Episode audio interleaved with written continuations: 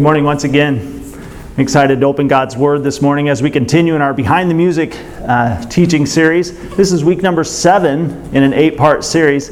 And uh, as you know, during each of these weeks, we've been looking at a popular song, usually from the 80s or 90s. And uh, listening to that song or part of it, and then really kind of unpacking it because we find that even in popular music, sometimes there's transferable principles that lead us into God's Word that uh, help us uh, in better understanding um, God and His will. Uh, understanding ourselves and how we are to be in the world. So, uh, today, like I said, week number seven, and today's song is Everybody Hurts by REM. We're going to listen to one minute and 12 seconds of Everybody Hurts by REM.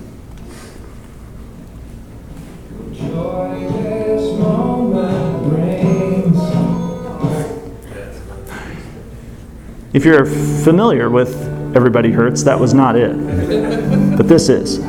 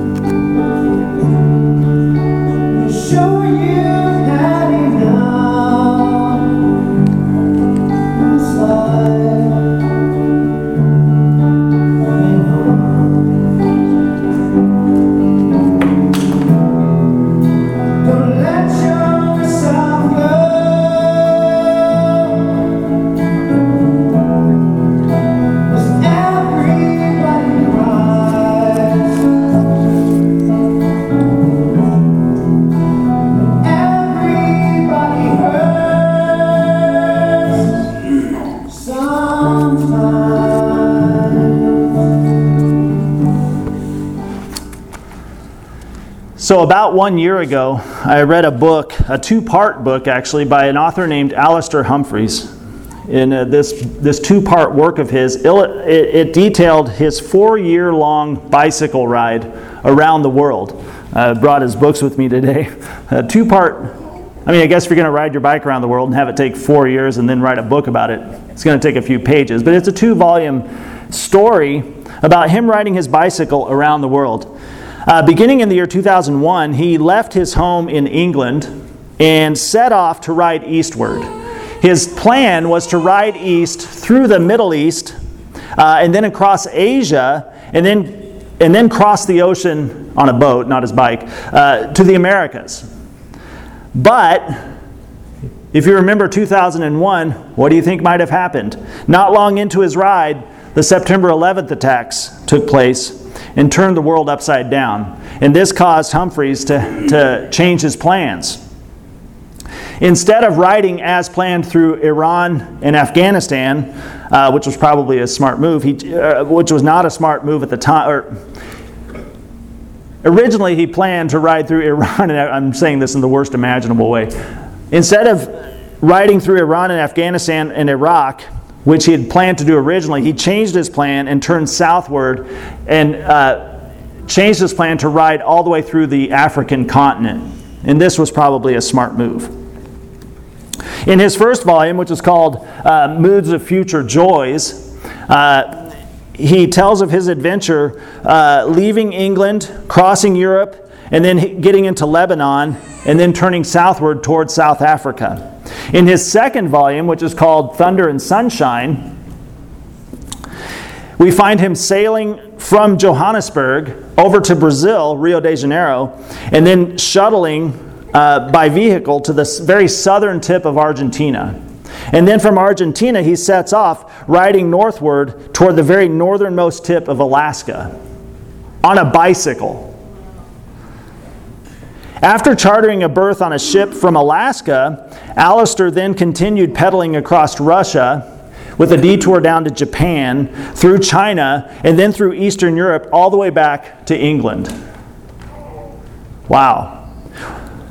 You might think this Alastair Humphreys is larger than life. This guy's a beast, well, surely he's tough and, he, and he's got a stick to itiveness for sure. But one thing I really uh, grew to admire about Alastair Humphreys in reading his book uh, is not his tenacity and his superhuman strength, it's his humanness. As you read this story, you get the sense that this is just an ordinary guy. This is just an ordinary guy. He's human just like us. He's not larger than life. He does not possess this, this supernatural, unwavering nerve or resolve He's just like us. He's a normal guy who oftentimes during the telling of his story he feels uncertain. He feels very unsure. He's tired. He's intimidated. There are times where he wants to quit. He wants to stop. He wants to go home. There are times of deep despair uh, as he's facing these just unending challenges.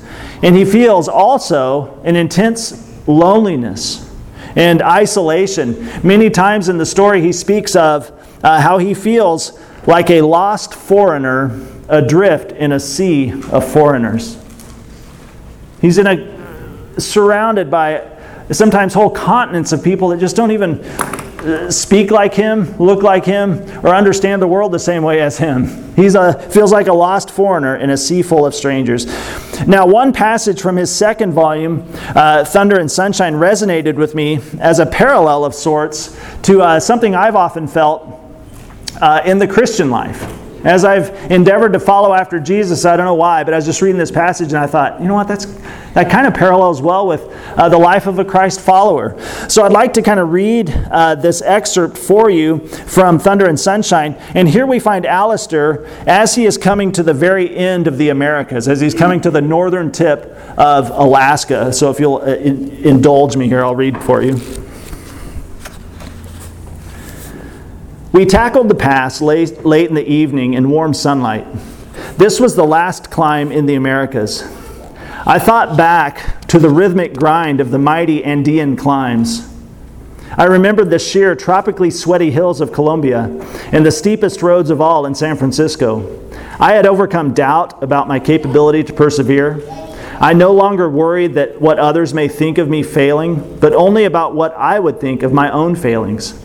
I had faced my fears about Colombia. I had learned another language. I had made many friends and, and, and almost made it along the span of the planet's longest landmass. I was happy and more confident than I'd ever been. I thought back to the last hill in Africa. I had attacked that with every bit of power, anger, and fight that I could muster. I had sprinted it, blown myself out, and arrived at the top roaring and defiant. The last hill in the Americas was very different. The ride had been so different. I rode the Atigun Pass slowly. The Americas had been good to me, and I had enjoyed so much of it that there was no way I would just attack this last mountain as though I wanted, wanted to put it behind me. I had to savor it and be grateful for it. I stood on the pedals as I had done so often before left, right, left, right, grinding away, and the gravel crept past my wheels, stone by stone, surge by surge by surge, with each stroke of the pedals. I got a puncture halfway up, but I didn't care. I sat on the deserted gravel road and slowly repaired it. I almost did not want the past to end because I was happy there. Right there, right then, was exactly where I wanted to be. If the end of Africa was an unexpected and exultant victory over a fierce opponent, the end of the Americas was becoming a sad, drawn out goodbye to a friend. At the top, Dave and I shook hands. The hardest days were behind us. It was all downhill to the end now. As I reflect back on my three and a half decades or so of following after Jesus, I've come to realize that being a Christian is not really the, the path of least resistance. Has anyone else discovered this? Yeah. Following after Jesus is not the smoothest path possible, it's not the path of least resistance. The call of a Christ follower is not an invitation to walk an easy road. Uh, C.S. Lewis expresses this realization, this insight, rather well when he says, If you want a religion to make you really feel really comfortable, I certainly don't recommend Christianity. if you are looking for a religion to make you feel really comfortable, I certainly don't recommend Christianity. Why? Well, it's because the daily decision to pursue the way of Jesus leads uphill. It's an uphill path with, with many mountains and many valleys, many challenges and obstacles, many setbacks, many difficulties. Indeed, it's in these very things which we find that we're growing. It's through those difficulties, those challenges, it's in that context that we actually discover we're becoming more and more who Christ is calling us to be. Really, in this weird sense, we become grateful for the hardship, right? We're glad it's a strenuous path. This seems, this understanding, this experience seems to correlate well with Christ followers uh, globally but also historically. What we read about Christians, what we hear about our brothers and sisters in Christ, historically and globally, this seems to track right with that, tracking pretty closely even to the believers we read about in Scripture, in the Bible. Uh, even Jesus, and th- this wasn't like a bait and switch. I mean, Jesus didn't invite people in like it was some kind of you know Amway presentation, and then like suddenly it became difficult. He wants to be clear up front. He's like, hey, Know what you're getting yourself into. I mean, I can think of several verses, but here I want to just look at this. Look at what Jesus says in uh, Matthew chapter 7, uh, just verses 13 and 14. He says, You can enter God's kingdom. Yeah? All right, me? Yes, you. You can enter God's kingdom only through the narrow gate. The highway to hell is broad, and its gate is wide for the many who choose that way. But the gateway to life is very narrow, and the road is difficult, and only a few ever find it. You can flip over to Matthew chapter 16. Matthew 16, verses 24 and 25. Here Jesus says, I think this is maybe the passage we looked at last week, but he says, Jesus then said to his disciples, If any of you want to be my follower, you must turn from your selfish ways, take up your cross, and follow me. If you try to hang on to your life, you will lose it. But if you give up your life for my sake, you will save it. I'm not sure in the, in the popular experience or expectation of Christianity, I'm not sure when, why, or how we started thinking or telling each other that the life of faith was, was really about moving from victory to sublime victory. Has anyone had that experience? Where it's just mountaintop to mountaintop, just like skipping through life? Ah.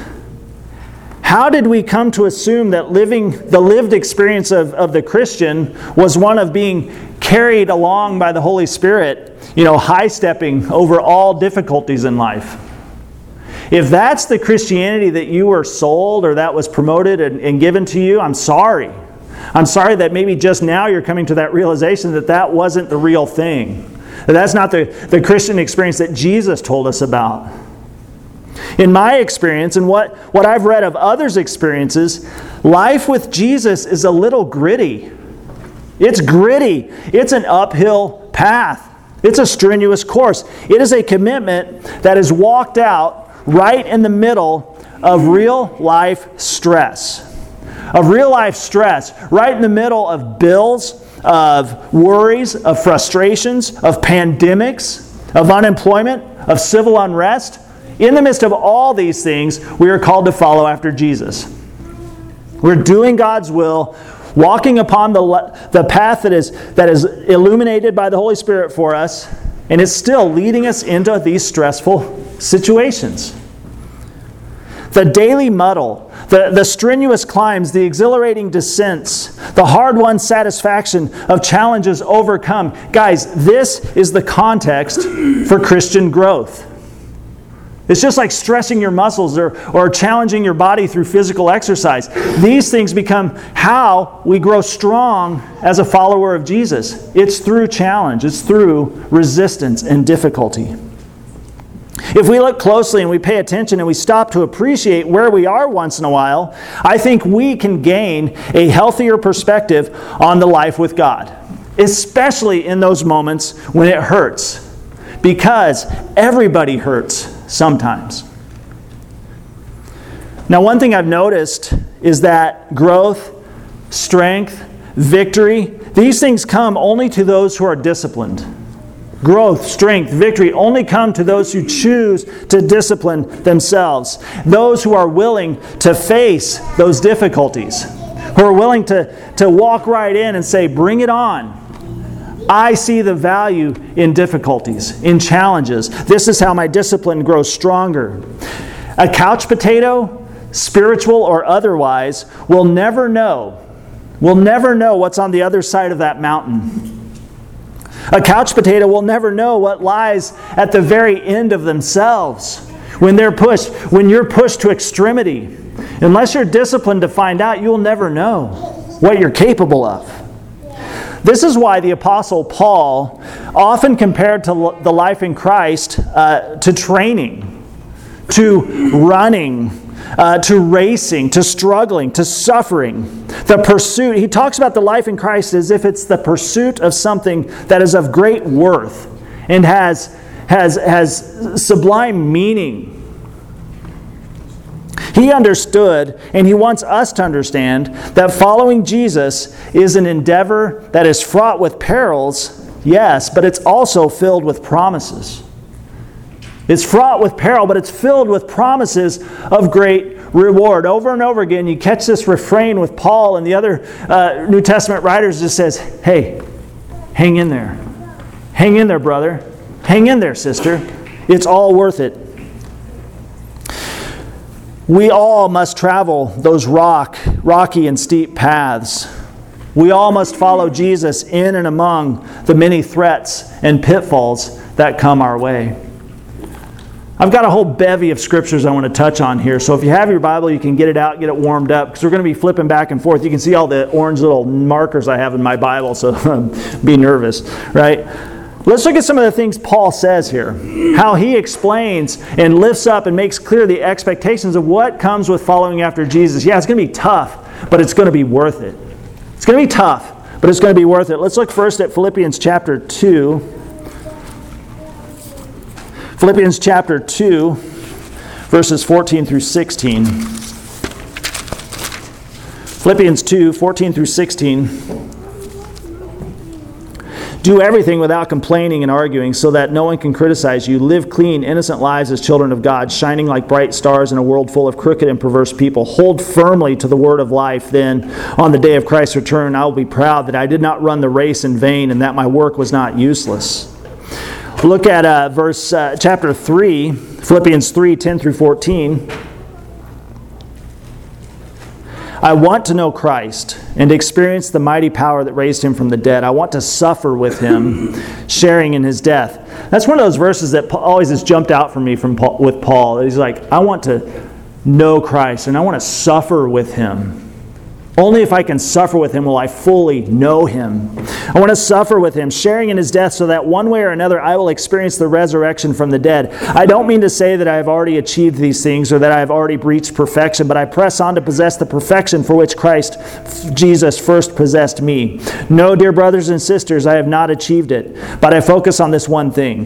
Forgetting the past and looking forward to what lies ahead, I press on to reach the end of the race and receive the heavenly prize for which God, through Christ, Christ Jesus is calling us.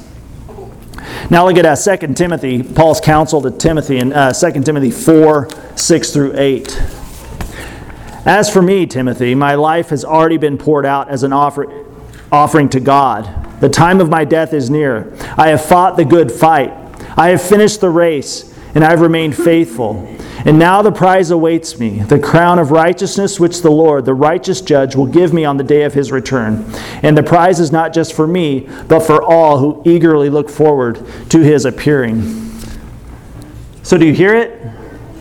Paul's pretty honest about his experience and the meaning of what he's been through. He understands that all the difficulty he's experienced, all that he's, he's suffered, is for a greater purpose. And none of that has gone without God noticing that a time is coming where He will find healing. And there is a reward to faithfulness. And the Bible is very clear about that. I love how uh, John Newton, does anyone know John Newton? He wrote Amazing Grace. His hymn, the, uh, Amazing Grace, says it this way Through many dangers, toils, and snares, I have already come. Tis grace that brought me safe thus far, and grace shall lead me home. The Lord has promised good to me, His word my hope secures. He will, he will by shield and portion be, He will my shield and portion be as long as life endures. I love this honesty and beauty that, that John Newton expresses, and it really echoes that which Paul expresses to us. Yes, it's hard, it's painful, it's difficult, but it's so, so beautiful and so, so worth it. Now, I'm not sure that Paul was an REM fan, but I am convinced if he listened to Everybody Hurts, I think he would like it. Why? Because I think it would resonate with something that he understood. I think he would listen to it and he would nod his head knowingly. I think he would agree with some of the wisdom that, that Michael Stipe sings about in that song. When your day is long and the night, the night is yours alone. When you're sure you've had enough of this life, well, hang on. Don't let yourself go. Because everybody cries and everybody hurts sometimes. I imagine Paul saying, Yes, yes, that's true. Yes, when you're wiped out, when you're convinced you've got to give up, hang on. Hang on, don't let yourself go. Whatever you do, brothers and sisters, do not let yourself go. Keep the faith. Hold fast. Be strong. Indeed, this is exactly the time. This is the exactly the place in your journey when you need to dig deep. This is the situation in which you must learn how to look to Jesus and ultimately trust your training. Trust your training. It's in the hard times when we must choose to believe. It's in those hard times when we must cling to our hope that this is all heading toward a good, healed end. Do you believe that? I mean, I've met believers, people who are following after Jesus that are pretty defeated, that don't seem very convinced that this is leading toward a good, healed end. They don't come around like Paul did. They're just like, oh, woe is me. I've suffered. It hurts. It's hard. But they never are able to turn that corner and say, but God is good. And I hold fast to his promises that this is all leading toward something. This is all leading toward a good, healed end. The Christian life has long been marked by holding fast by holding fast. This is why the anchor was one of the earliest Christian symbols, even before the cross, maybe even before the fish. The anchor. The, the Christian story is long, the, the Christian life has a long history of holding fast, of perseverance. The theme of perseverance, the encouragement to persevere, punctuates Scripture. Our perseverance is based on a promise it's not just based on you and your ability, it's based on a promise from God. Those who hold fast find salvation, but they also find rest in the end. That we ultimately find salvation, yes, but we also find rest. Let's look at a couple more verses here, real quick. Uh, let's look at Matthew 24, verses 9 through 14. Matthew 24, 9 through 14.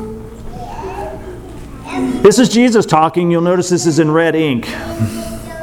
Then you will be arrested, persecuted, and killed. You will be hated all over the world because you are my followers. And many will turn away from me and betray and hate each other. And many false prophets will appear and will deceive many people. Sin will be rampant everywhere, and the love of many will grow cold. But the one who endures to the end will be saved. And the good news about the kingdom will be preached throughout the whole world so that all nations will hear it, and then the end will come. Let's look also at James 1:12. James chapter 1 verse 12. God blesses those who patiently endure testing and temptation. Afterward, they will receive the crown of life that God has promised to those who love him. Afterward. Ugh, tough word, but it's there. It's hard. But afterward, you will receive a crown of life. Let's look at Revelation uh, 2 8 through 10. Revelation 2 8 through 10. And this is uh, the message to the church in Smyrna, which that's one of my favorite names of a church. If I ever plant another church, it's going to have somehow, if possible, Lord willing, I'll work Smyrna into the name just because it's so fun. You're welcome. All right, two. Write this letter to the angel of the church in Smyrna. This is the message from the one who is the first and the last, who was dead but is now alive. I know about your suffering. I know about your poverty, but you are rich. You are rich. I know the blasphemy of those opposing you. They say they are Jews, but they are not, because their synagogues belong to Satan. Don't be afraid of what you are about to suffer. The devil will throw some of you into prison to test you. You will suffer for 10 days, but if you remain faithful, even when facing death, I will give you what? The crown of life.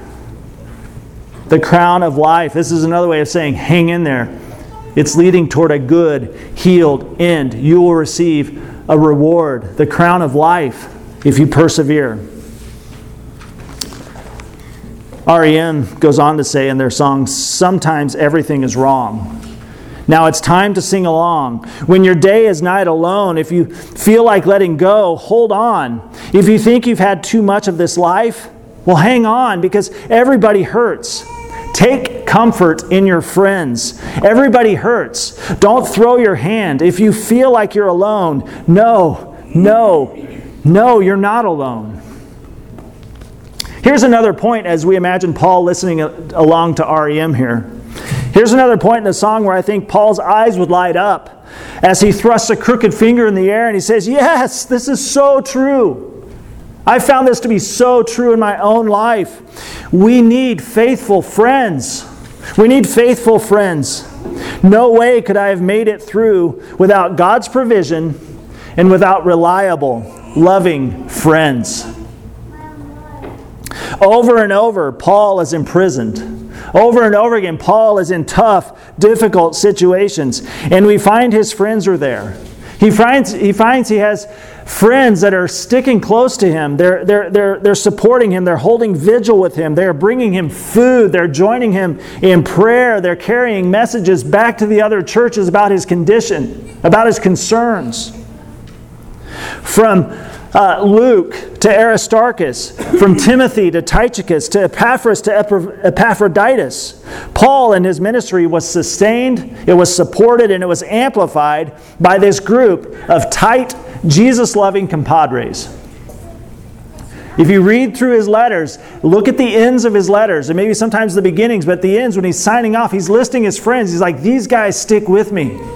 Wherever I'm at, even if I'm in a, under arrest, these guys are close by. He had some tight, Jesus loving compadres, and we need tight, Jesus loving compadres in our life as well. I would encourage you to look here. I'm not going to read it this morning, but Philippians chapter 2, verses 25 through 30. This is where Paul is commending one of these guys. He's commending a guy named Epaphroditus. He's saying, Hey, this guy has suffered with me. He's been so faithful, and I'm sending him to you to give you a report. Treat him well because he is faithful. He's faithful. You check that out on your own. So we can look at Paul's life, we can uh, look at others' lives, and we can glean some transferable principles uh, for a Christian perspe- uh, perspective on perseverance. We can glean from their experiences and their examples uh, to learn a little more about what Christian perseverance means, especially when we're hurting and we're discouraged, when we're tempted to give in, when we're tempted to give in to those feelings. First thing that I think we can notice when we look at Paul's example and the example of others when things get tough, what did they do? Well, when things got tough, they turned to their source of strength first. They first turned to their source of strength. They rooted their trust in God, seeking the guidance of Scripture.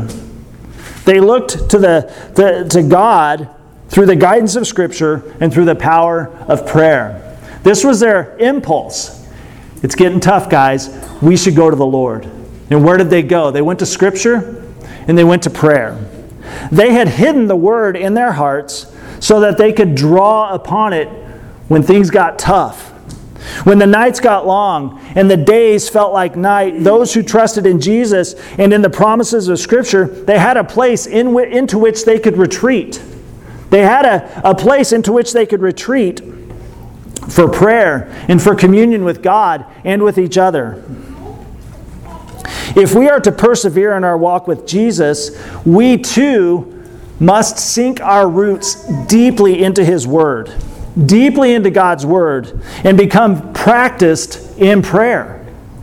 I mean, practice when it's not difficult, so that when it is difficult, we have this reflex, we have this ability to go into that place, that retreat with God.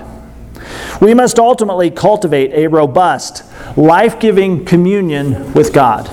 So, the first lesson we can learn, a transferable principle, is that when things get tough, we turn to our source of strength. And that source of strength is found in Scripture and in prayer. The second transferable principle I'd like to point out is, and that we see lived out with Paul and these others, is they relied on each other. They relied on fellow believers and they were supported by durable relationships, understanding that there are no lone rangers in the faith. There are no lone rangers in the faith. Guys, church, the gathered church in worship and in sharing, bearing each other's burdens is not optional. It's not just a nice to have thing, it's essential. We are placed in community. You are placed in a church family on purpose. It is actually part of God's design for those who come into faith in Jesus Christ. That you'd be part of a church family. It's part of God's design. We need each other. Christian fellowship is critical. It's critical, not just nice to have. We cannot do this alone. We are not called to do this on our own. Our discipleship, our growth, and ultimately king, our kingdom effectiveness depends on the family of God working together to fulfill his mission in the world. This is why, God, why Paul talks about the church as if it's a body, that we're each a different part of that body. So if it's just about the pastor, then you've just got this mouth. Your mouths can only do so much. We need hands, we need necks, we need bodies, we need duodenums and such. Feet, you know, I mean, all these parts play a role. I mean, which part of your body would you be willing to do without? Which part of your body could you do without and still be okay and be as effective in pursuing your goals and mission in the world? Probably not many things you could do without. Well, Paul talks about the church as if it's a body just like that. Everyone has to show up. Everyone has to play their part if we are to be effective in doing what Jesus has called us to do.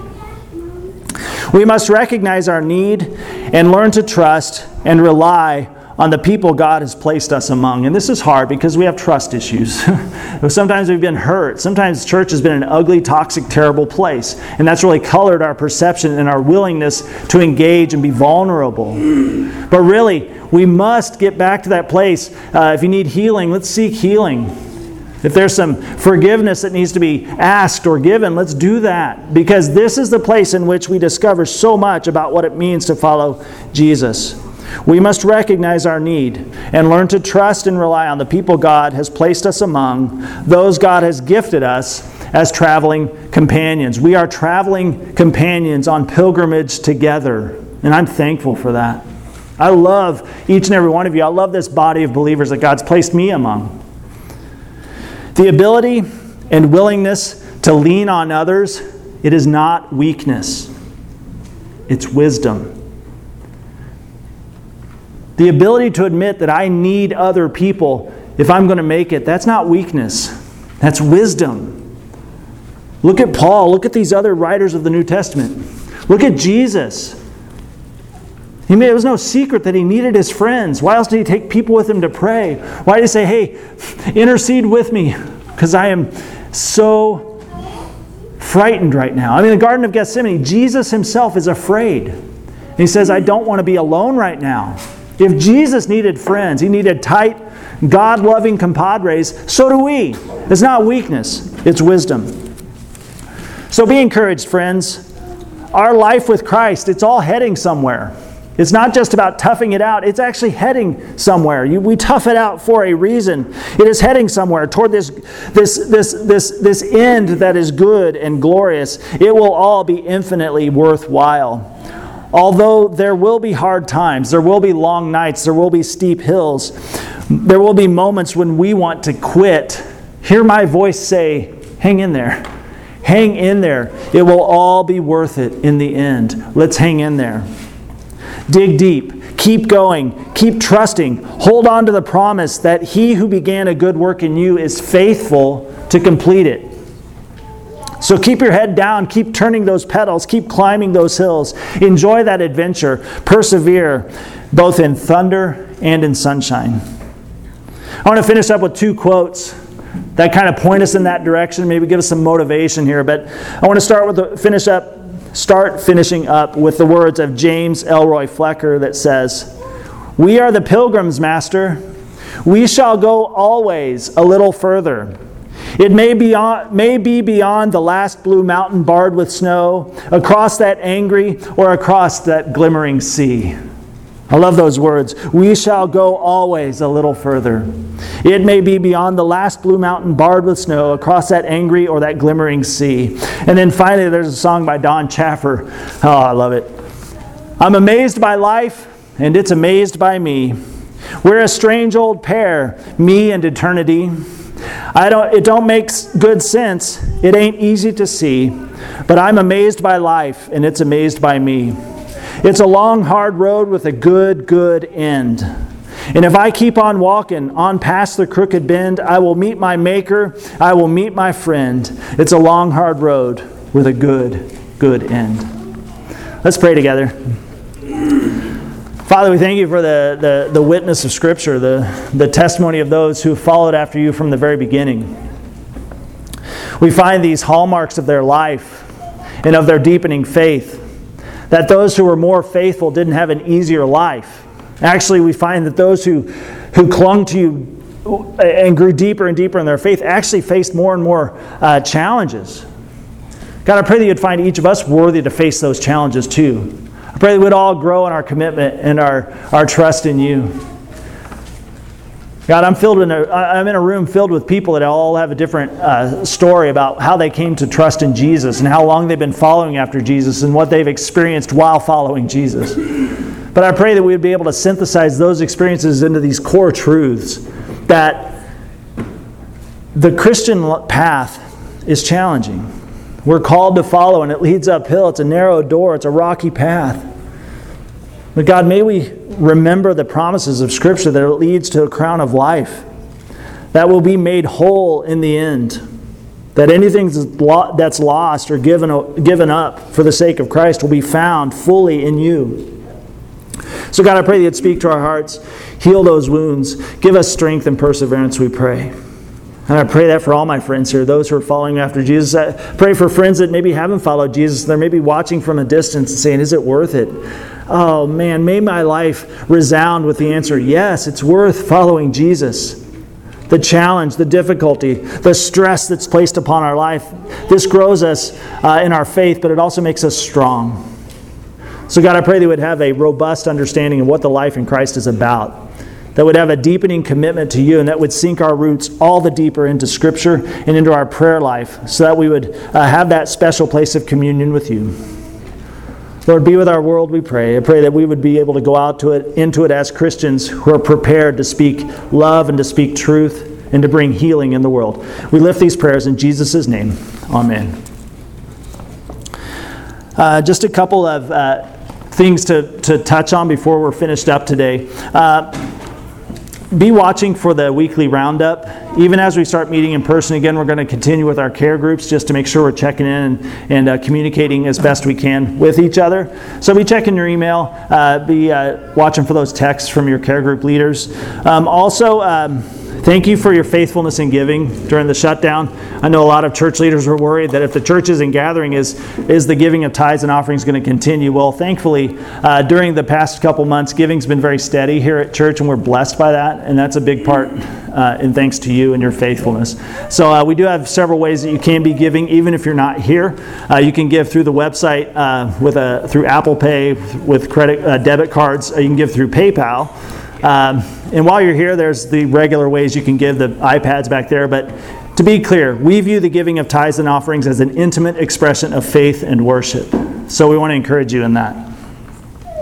Uh, yesterday, we had our second Love Thy Neighbor event. We had hundreds of pounds of food donated from Convoy of Hope and uh, Freshwater Springfield. And how many minutes did it take to give it all away? Not very many. Yeah, it's like within an hour. Before, right, before it really started because people came early. Yeah, people started showing up early, so there's a need that we're meeting, which is great. But we ran out of food pretty quickly, so we're going to do get this fine tuned to be able to communicate it better. But I love it that our church gets to be a, a blessing in our neighborhood, a resource point where we can actually help people out in practical, tangible ways. So there's going to be more opportunities to do stuff like that. So uh, just be watching the Hope and Anchor Facebook page and the uh, Care Group weekly roundups. So uh, yeah. So let's, uh, as we finish up, let's pray as the Lord taught us. Uh, go ahead and stand.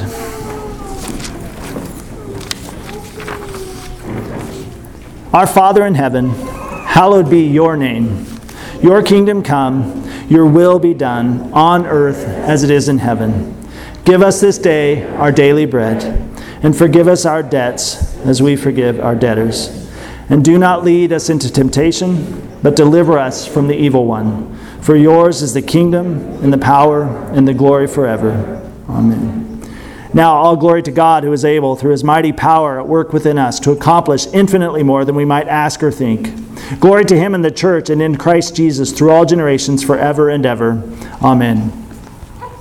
May the grace and peace of our Lord Jesus Christ be with you. Thanks, everyone. Thanks for coming today. Have a good afternoon.